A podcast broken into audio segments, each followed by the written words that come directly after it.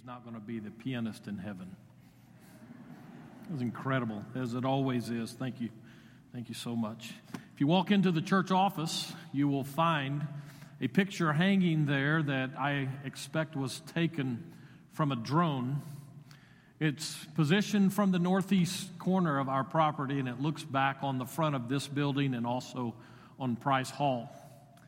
I considered, seriously considered, taking that picture and uh, having a jigsaw puzzle made out of it. You know what a jigsaw puzzle is? Do you know why they call them jigsaw puzzles? Because they cut pictures up with a jigsaw.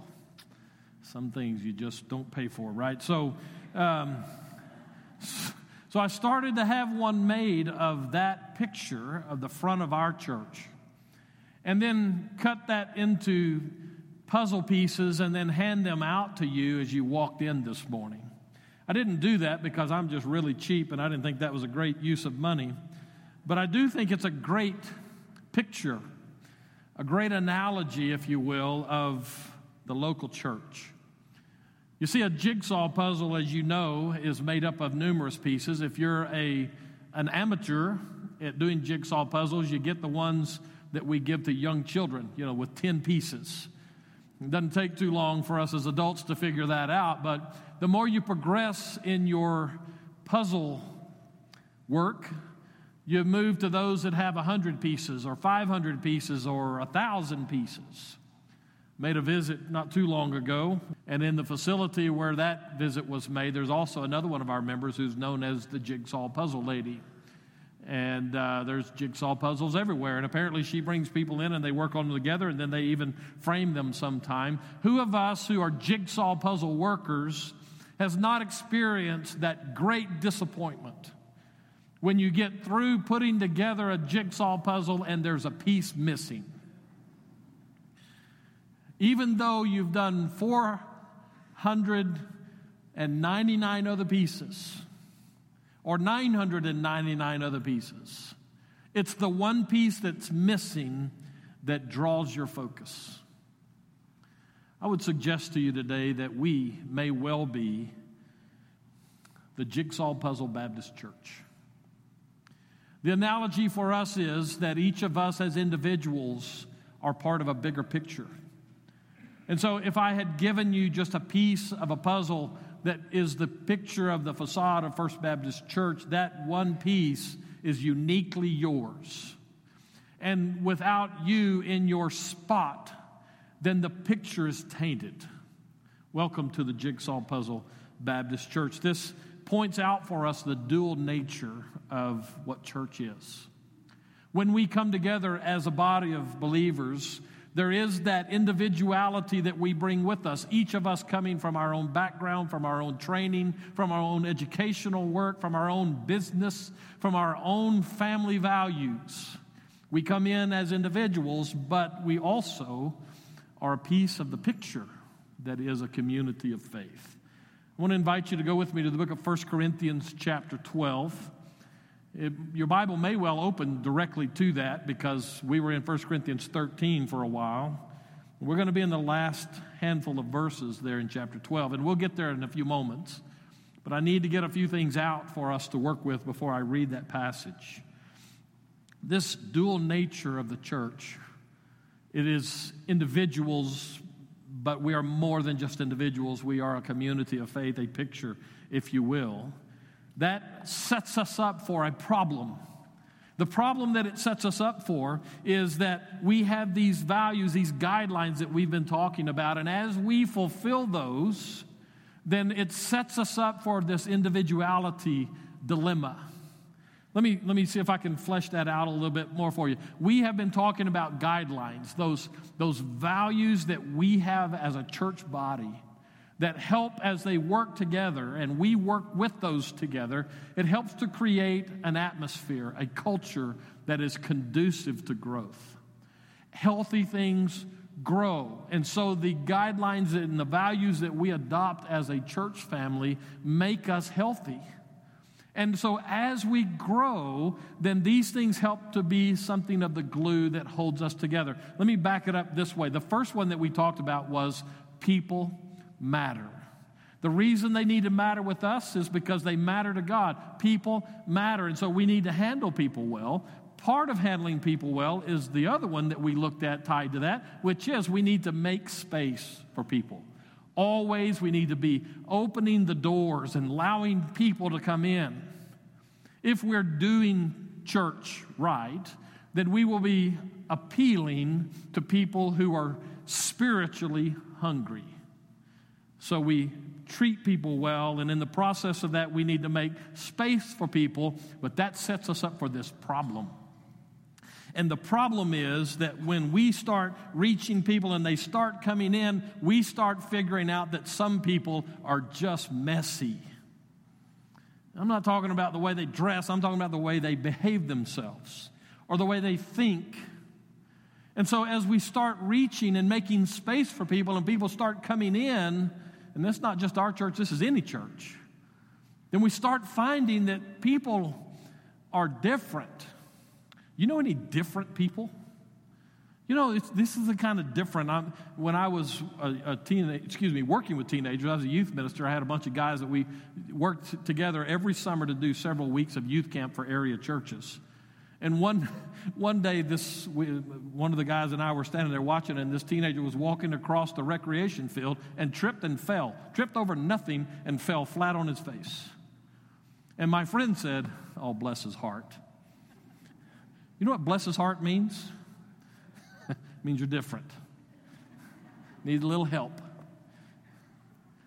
Have you figured out that in this puzzle that we are, some of the individual pieces are a little bit different? This is one of those dilemmas for us. Some people are not just different, they're difficult. Let me give you a few names. no, I'm just kidding. I'd just like to make sure you're listening with both ears. Some people are difficult. I had a friend of mine I learned some things from a number of years ago. He came to our little country church in the Panhandle, did a revival meeting for us, and he one one of those evenings uh, after the service, we were at a farmer's house and we were about to eat supper, and he started talking about some of the difficult people in his experience as a pastor. And he used a term that has forever resonated with me. It stuck with me so much that every once in a while I'll even throw this out in a conversation. And he talked about difficult people as grace builders.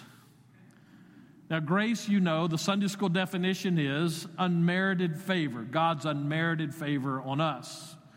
Uh, so, in other words, in real language, not Sunday school language, that means that we don't earn God's favor. He just gives it to us. That's grace. We don't get what we deserve, we get His grace.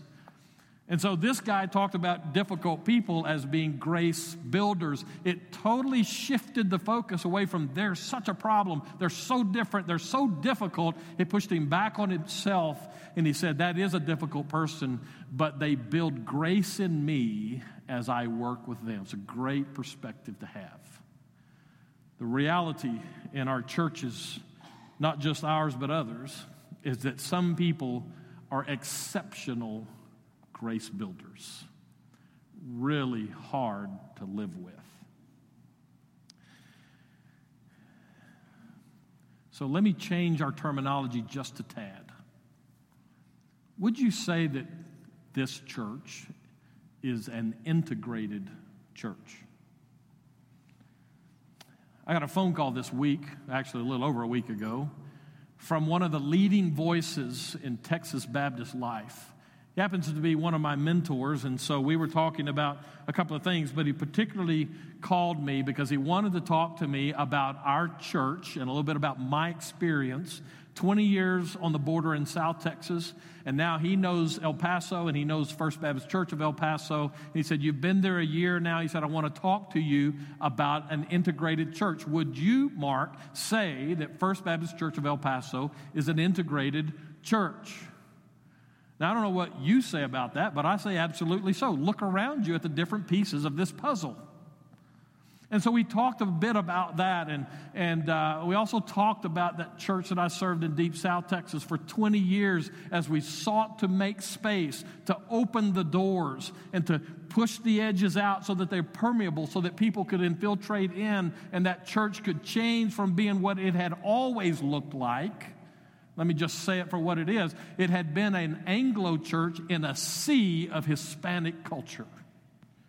And for 20 years, I and other staff members worked to help integrate that church so that it looked more like the community in which it had been planted. And so, in this discussion with this church leader, we talked about how to integrate a church. And in that, I was already planning on preaching this, so that part helped me because it just was something that I had already been thinking about some, but it helped me to come back to remember a few of the basic ideas. Here's a premise that that guy's working from it is this don't miss this. That many churches, Texas Baptist churches, really struggle with making space for people who are different. I don't believe that that's a struggle for our church, frankly. One of the things that I saw as soon as I got here was I see people from all over the world who worship here and are part of the family here.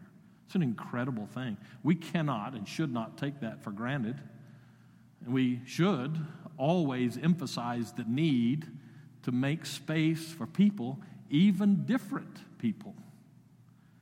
And some of those different people will be difficult. The old saying is, you finish it for me. Birds of a feather flock together. Hear me say this with all the love that I can muster. That cannot ever be true in a healthy church. We cannot ever buy into a mentality that says we're just going to have people like us. We're just going to have people who look like us, who sound like us. We're just going to be a people that are our kind of people. We have to always make space. And I'm not trying to go back and repreach a message from last week, but that begins to put us into this track of how do we get this right? Because the reality is, as we open up and as we allow doors in, and our church does that very well, so don't misunderstand me. I'm just, just working on principles and guidelines that we will use as we work forward into the future. But as we open up, we will always get people who are different. We will get people that you will walk away from them and you will say, Well, bless his heart. You're going to get grace builders.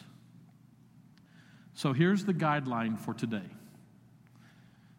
respect diversity, but demand solidarity.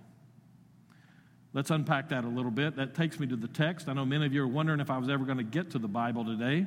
So let's go to our text. And as we come to uh, 1 Corinthians chapter 12, I'll remind you what we've said several times over the last several months because we've found ourselves in 1 Corinthians a number of different times. Paul is writing to a group of first century Christian house churches. And in these house churches made up of Greco Roman society kind of people, then that series of churches is fighting a battle that is based on status. They want to be somebody. In Greco Roman society of the first century, what we find was this emphasis for people to try to rise above other people, to seem important. And so they did that in a number of different ways. And so Paul writes into that because they're getting it wrong. They're, they're just almost across the board, they're just getting it wrong. From the very beginning of this book in chapter one, Paul highlights the fact that they're divided. They get this diversity thing, but they're trying to get one up on somebody else. And so they're divided as a church. And one group says, kind of with those, you know, hands under their lapels kind of thing, say, uh, well, I follow Simon Peter. I'm a disciple of Peter, in other words. And others saying, well, I'm a follower of Paul. And then the really spiritual ones, the really ones who want to try to get up on everybody, well, you know, I follow Jesus Christ. And Paul writes in and he says to them in no uncertain terms, What's the matter with you? And one thing after another, as we work our way through the book of 1 Corinthians, Paul is attacking that stinking thinking that they have that says, I can one up somebody else and makes me more important.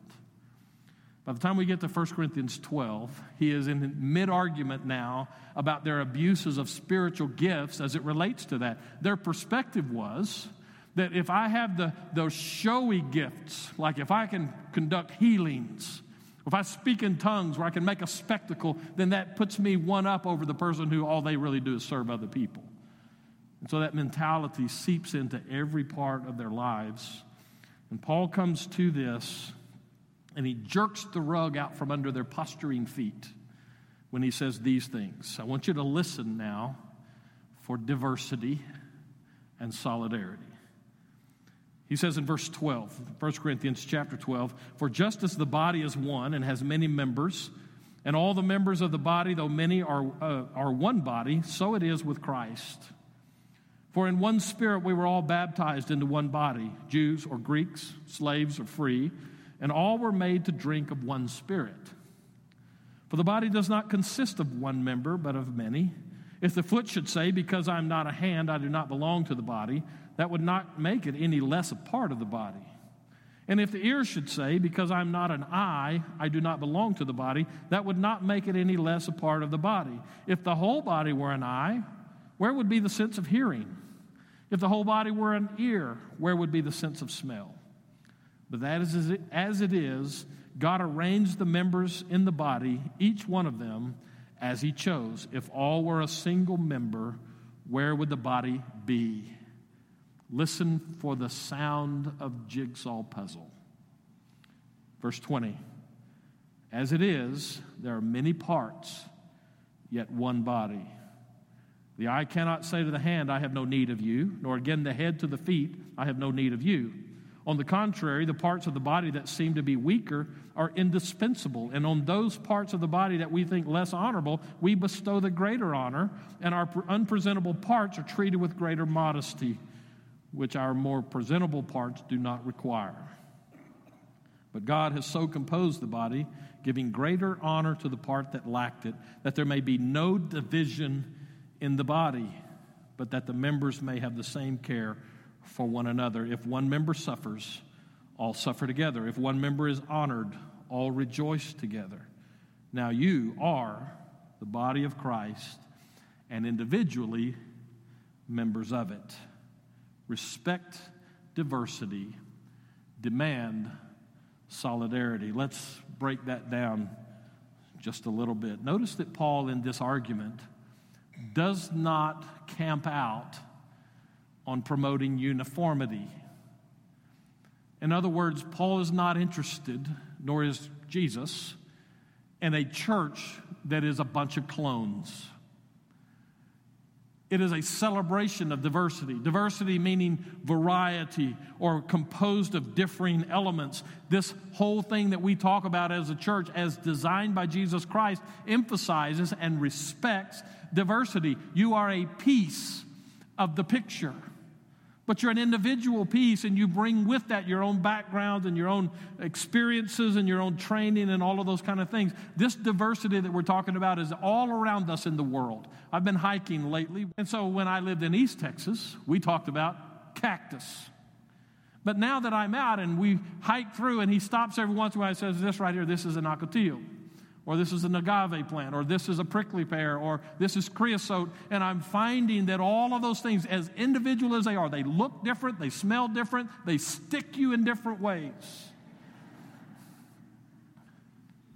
They're diverse from one another. It's so much a part of our lives. Probably the business that you work for, probably. Unless you just work in a vacuum all by yourself and you're gainfully employed by yourself, almost certainly the business that you work in is diversified. You have people who diff- do different things. In our church, our church staff is set up that way. We have a minister of missions, Edgardo. By the way, Edgardo took the whole summer off. No, he's been working mission trips, been gone all summer long. He's worn out, sleeping through the sermon. No, he's not. He's fully engaged. I've been watching him. But Edgardo has a title it's not just a title, it's a responsibility. He is our missions pastor. We have a business manager who doesn't oversee the mission stuff. We have a kitchen coordinator who makes sure that we're fed well around here. But she doesn't get up and preach on Sunday mornings. We're diversified, just like your business is diversified, and that's a normal, natural thing. And so individuals come into those particular pieces, and they bring their training, and they bring their background, and they bring their race, and all of those things that are part of they are, and they come together into the local church environment, and that's a recipe for trouble. you see, this diversity thing, if it just runs amuck, is the cause for incredible tension and friction and even outright conflict. Remember me telling you about my wife and our, our children? See, Teresa and I both grew up where a sign of respect is to look the person in the eye that you're talking to. And so when our kids would get in trouble, which was every day, I knew they were really in trouble when I saw her bend down and say to them, You look at me right here. You look me right here in the eye. That's how we were raised, that's our background. My daughter had a flashback to her childhood a couple of weeks ago when she was out here, and her son got that treatment from his nanny. Declan, you look me right here in the eyes. Lauren just folded up on the couch and went fetal position. That's how we were raised. That's our background. That was our culture. And so when I became a pastor in South Texas and I had someone on my staff who was from a different kind of a cultural background, and in a discussion that was a little bit heated and very direct as far as confrontation was concerned, he kept looking away and would not look me in the eye. And I, well, let me, let me just say that I had to repent later of my attitude because of the disrespect that I saw in this other person. But in that confrontation, he explained to me that in his culture, to look someone with authority in the eye was considered to be a slight. So, what happens? Make sure we pull all this together. So, what happened is as we expand and open the doors, and people come in to our church, not just our church, but any church and they're different. And they bring their own backgrounds with them and they bring their own experiences with them. And if we're not careful, we just immediately begin to paint them to be the kind of piece that we are in the puzzle. In other words, we duplicate who we are in them, and if we can't do that, then they become difficult people, causes conflict in the church, and most of those people will bounce off of the edge of the church out into nowheresville, often giving up on God totally because of their experience with God's people. We have to respect diversity. How do we do that? How do we do that without losing track of who we are? This is not an easy thing. The reason that we're preaching this, because I want it to be on the record not just for us today, but as we go forward. I want us to make sure that as a church, as we seek to open the doors to a lost city full of different people, many of whom will be difficult, that as we make space for them and they find their way into the various doors into the life of our church, that they can come in here and be who they are and be celebrated accordingly. But here's the problem with that this is why it's messy. We can sell our soul to just making space for people and lose who we are. You know, the, the catchword, the cry of battle in American society today is tolerance. I would suggest to you, I'm not a political person at all, but I would suggest to you that if we fly our flag of tolerance as a people, then sooner or later we degenerate into anarchy. Because where anything goes is a dangerous place. So we have to balance out this whole thing of diversity. So we respect diversity, but we demand solidarity. How do you get to solidarity? Look again at verses 12 and 13 because I think this gives us the answer that we're looking for. Instead of anything goes in respecting diversity, we find this common foundation. For just as the body is one and has many members, that's talking about us individually as people, we have fingers and ears and noses and all of that. And all the members of the body, though many are one body, so it is with Christ. For in one spirit we are all baptized into one body Jews or Greeks, slaves or free, and all were made to drink of one spirit. As we find all through that passage that we've read today, it is this message that seeps forward. We are individual members. We are individual pieces of a jigsaw puzzle, but the jigsaw puzzle as a whole is a picture, and the picture is of the body of Christ. The solidarity around which we rally, the place where we lose that individual emphasis and come for the good of the community is at the cross of Jesus Christ. We rally and we worship the risen Lord Jesus Christ. He is the one who is the glue that holds us together. We are His body. We're not just a bunch of people come together who decided we'd paint a pretty picture by being together. That's not who we are.